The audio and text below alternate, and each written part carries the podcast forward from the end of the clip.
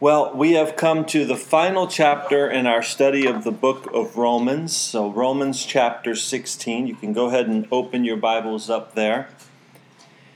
Chapter 16 of Romans mostly consists of a lot of farewells and greetings from the Apostle Paul to various people.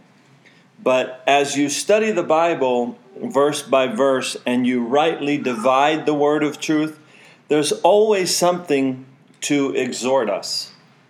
Even in chapters like this, where there's like a lot of hard names to pronounce and a lot of things going on like that, like I said, greetings and say hello to this person and all that kind of stuff. But there's always something that we can get out of it. So we'll go ahead and work our way on through chapter 16 and we'll see what the Holy Spirit has for us this morning. So, Romans chapter 16 and verse 1 it says, I commend to you Phoebe, our sister, who is a servant of the church in Cenchrea. So remember, Paul's written this letter to a group of believers in Rome, and he's closing this letter now.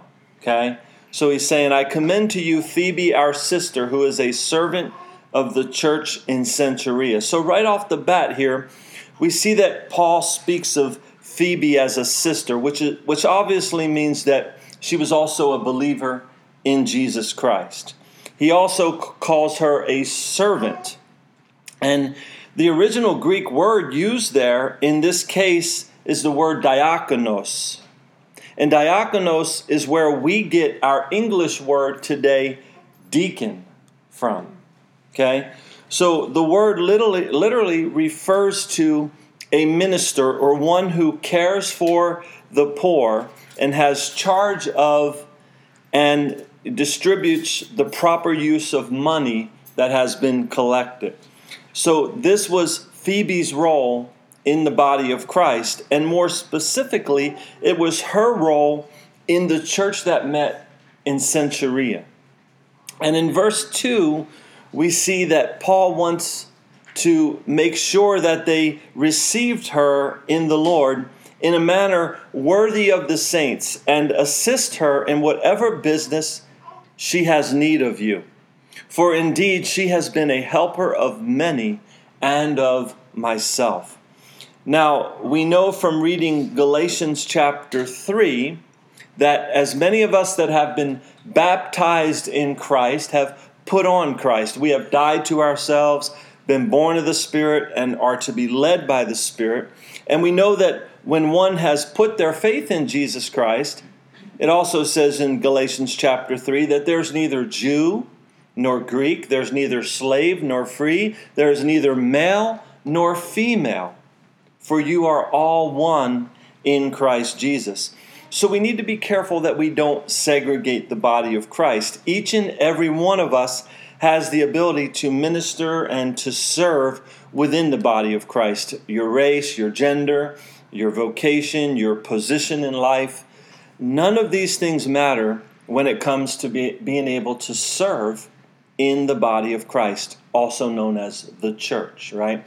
Oftentimes we make the mistake of thinking of the church as just small group like us here, right? Yes, we're part of the church, but we're not the church the church is a greater body, a larger group of people, right? And there's always something for every person to do. And Phoebe here has been recorded in the Word of God as having been a helper of many, including the Apostle Paul.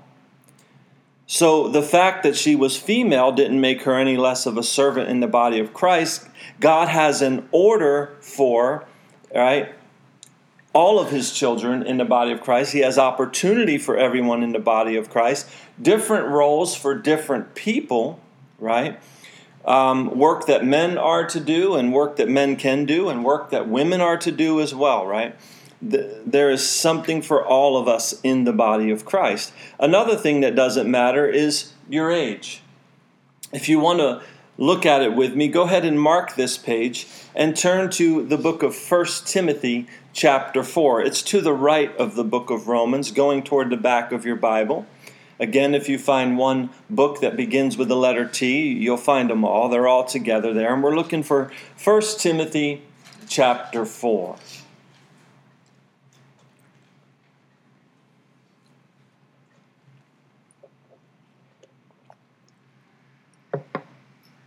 1 Timothy chapter 4, and we'll start reading down in verse 12. Familiar verses here. Let no one despise your youth, but be an example to the believers in word, in conduct, in love, in spirit, in faith, in purity. Paul told Timothy here, till I come, he says, give attention to reading, to exhortation, to doctrine. Now, of course, Timothy had a specific role, and he was younger. But the point is, is that his age didn't matter. It was given, it was a given that there were elders, that is, older people in the church, but the young people need to serve in the body of Christ as well. There's something for everyone again. So, gender doesn't matter, your age doesn't matter, your talents, your abilities, because we're doing what we do being led by the Holy Spirit, right? We just need to make ourselves available by faith and be an example by the words that we speak and the way that we live and the way that we act in this life, right? Live a life of faith, like it says, right? Faith, love, purity, led by the Spirit. Again, our talents, our abilities do not matter if we're led by the Spirit. The Spirit of the Lord will work through us. And, you know, and as you live this kind of life, that is a love, a life of faith and, and love and purity. As you live this kind of life, um, you will find that you are serving in the body of Christ because people will be drawn to the Lord Jesus Christ that they're seeing within you. Right? And flipping back now to Romans chapter 16,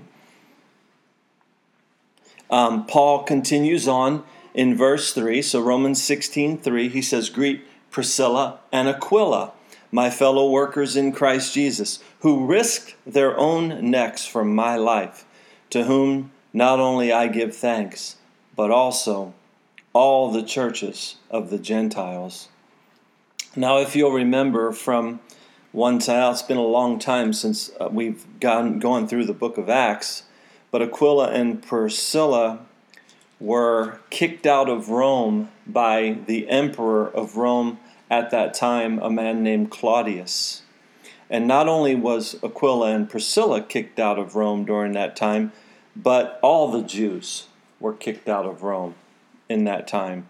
The Jews were later able to come back into Rome, but we also saw in the book of Acts that Aquila and Priscilla were a husband and wife missionary team that went around preaching the gospel.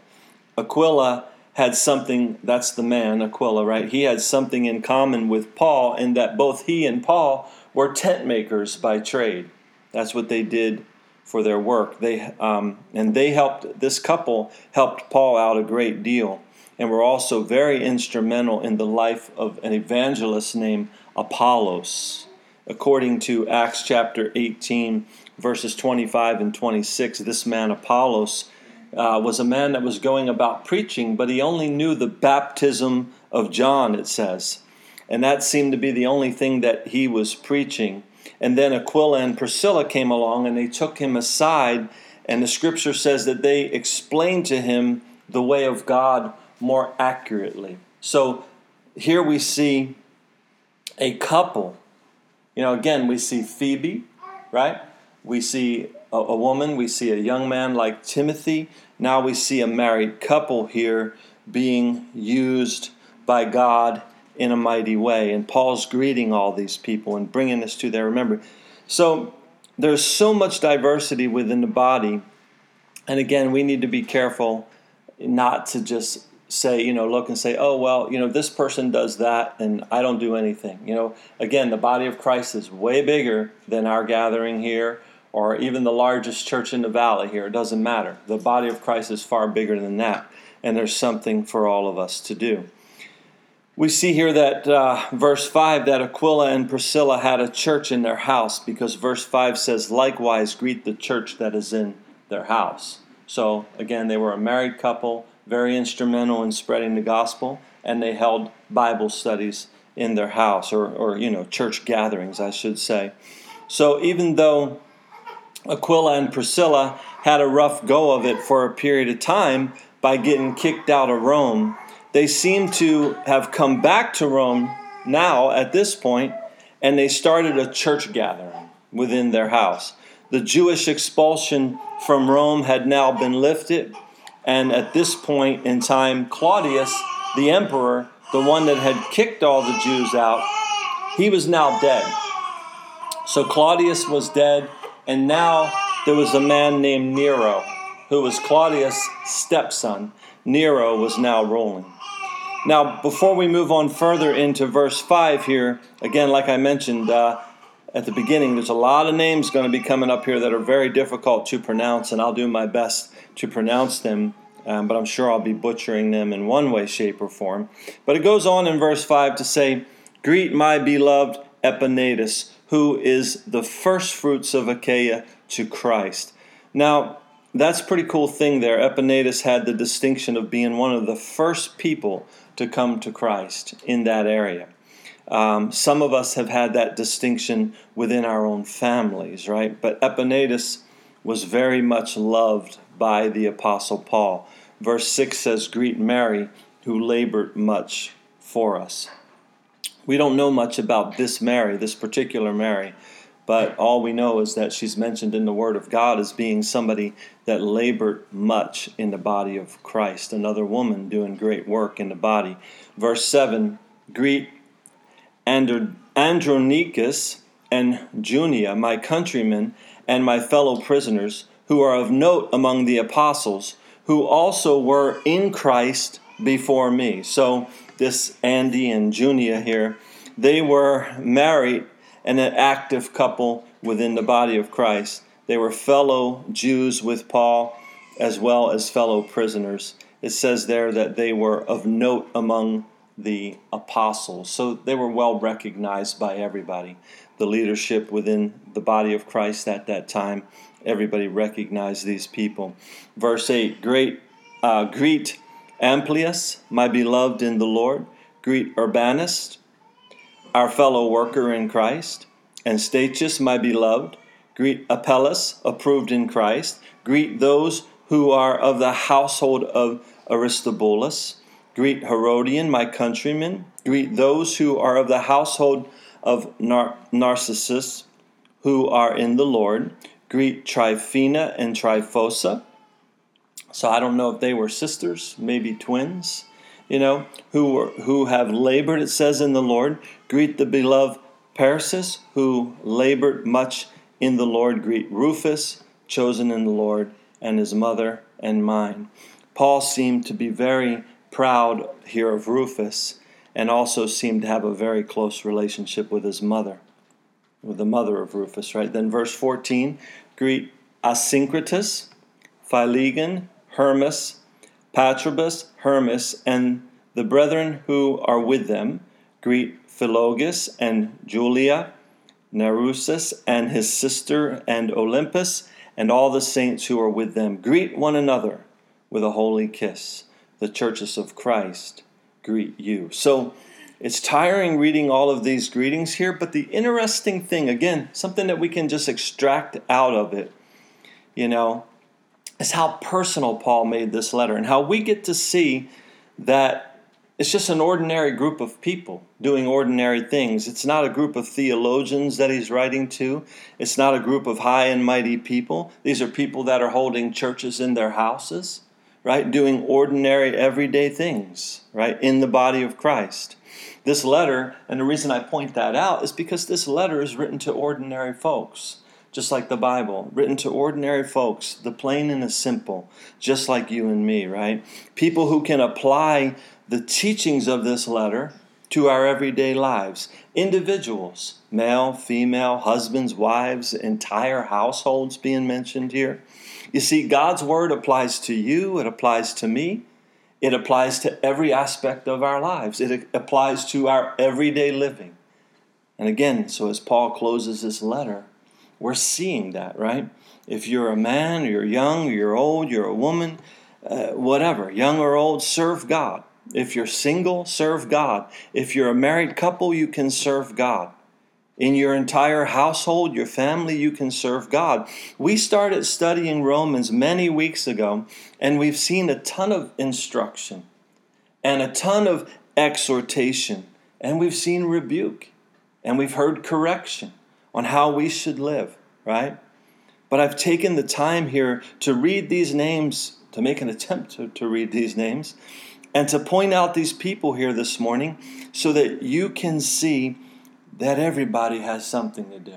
Each one of us, no matter what our position is in life. And the instructions of this book are not yet over because verse 17 continues Now I urge you, brethren, note those who cause divisions and offenses contrary to the doctrine which you have learned, and avoid them. For those who are such do not serve our Lord Jesus Christ, but their own belly, and by smooth words and flattering speech deceive the hearts of the simple.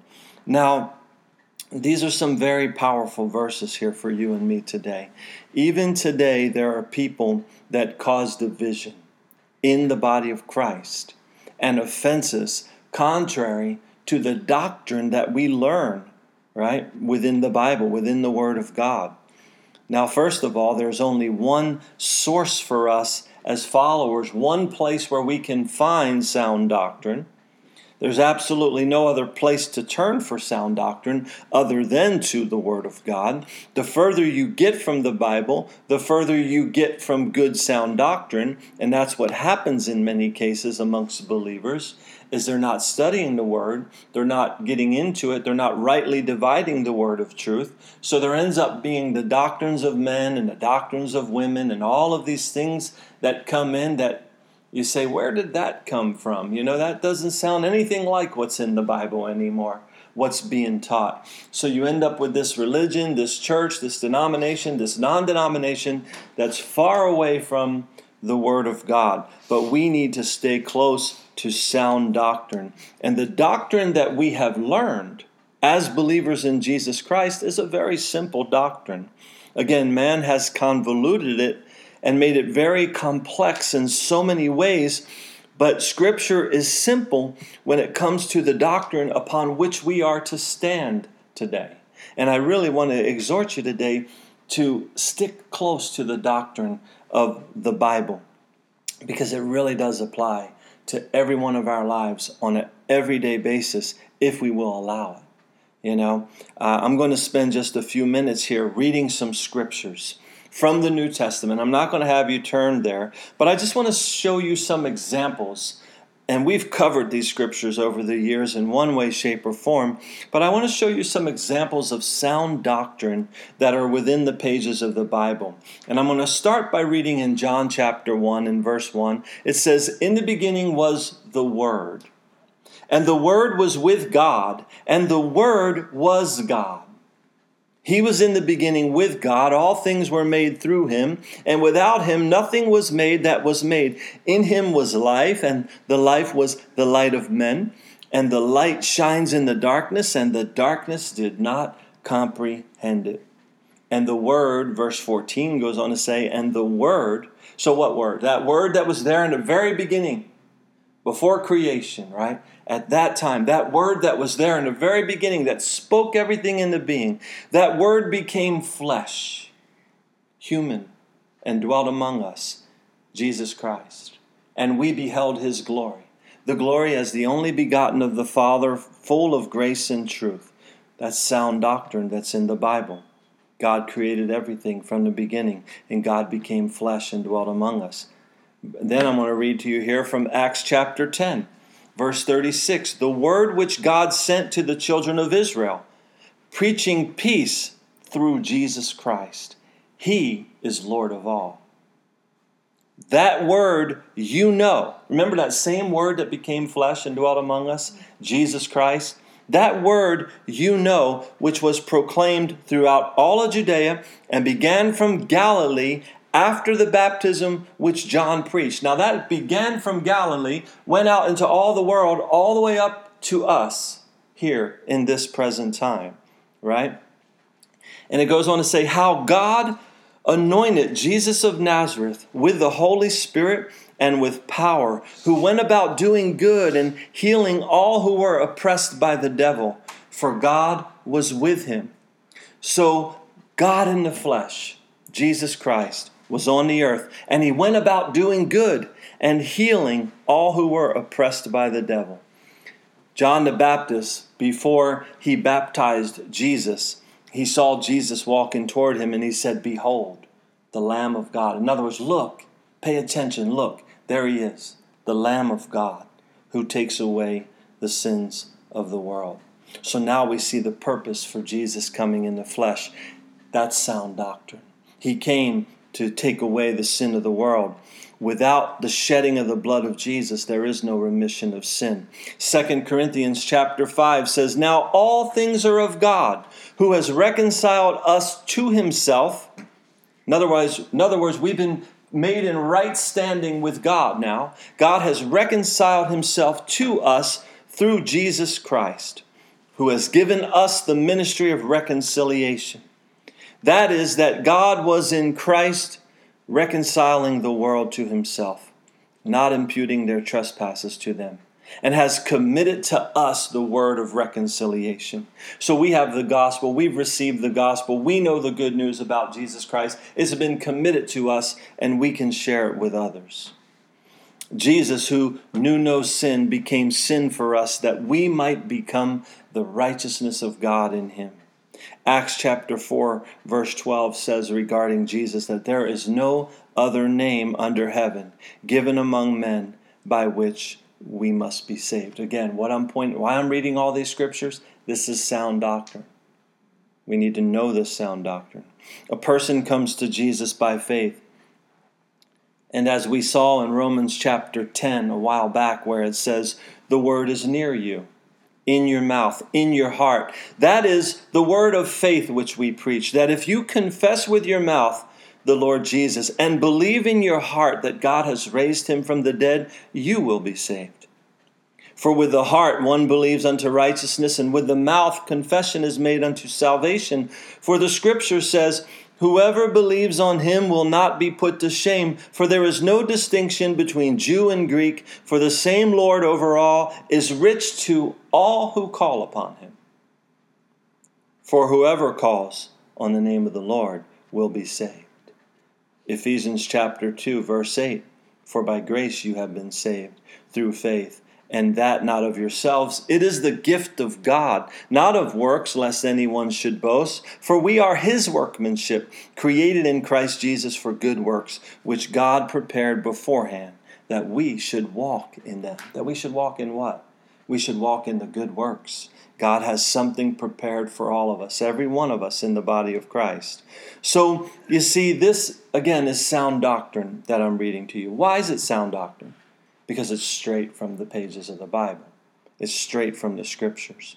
But mankind has added so much to sound doctrine and has created many different doctrines and many different religions. But we are warned here in Romans chapter 16 to avoid those that preach a doctrine contrary to the doctrine that we have learned. Again, we find the doctrine that we have learned in the pages of the Scripture.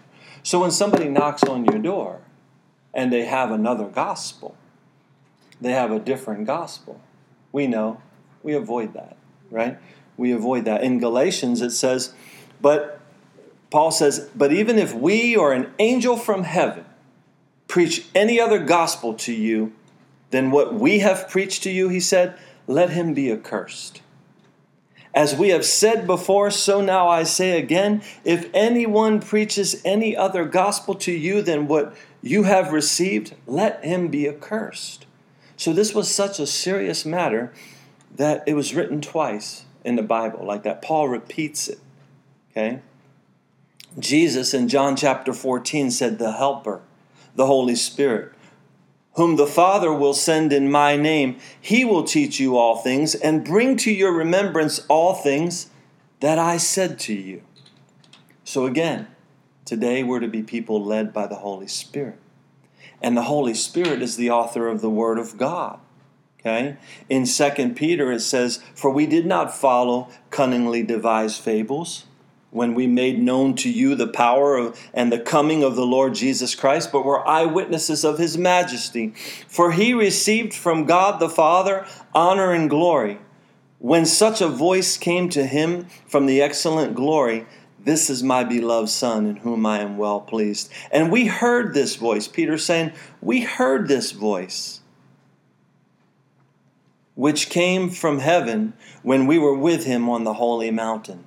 And so we have the prophetic word confirmed, which you do well to heed as a light that shines in a dark place until the day dawns and the morning star rises in your heart. Knowing this first, that no prophecy of Scripture is of any private interpretation. If someone pulls you aside, if I were to pull you aside and say, "Hey, I've got uh, I've got this interpretation of this scripture," a private interpretation. In other words, "Hey, let me tell you what this is about." That's how a lot of religions have got started, right? That's a lot of how a lot of cults have got started, started, right? But no scripture is of any private interpretation, for prophecy never came by the will of man, but holy men of God spoke as they were moved by the Holy Spirit. That's how we got the word of God, through the Holy Spirit. And men writing it down, what the Holy Spirit's speaking to them. It wasn't men making this stuff up.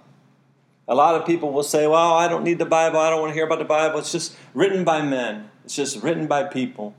No, it's not. It's written by the Holy Spirit. That's why it's a living word. That's why it's a powerful word. That's why it can go in us and change us and change our and change our lives, right? Again, Jesus said, The Helper, the Holy Spirit, whom the Father will send in my name, he will teach you all things and bring to your remembrance all things that I said to you. So I'm really not teaching you anything. If you get anything out of the Bible studies that we do, I'm not really teaching you anything.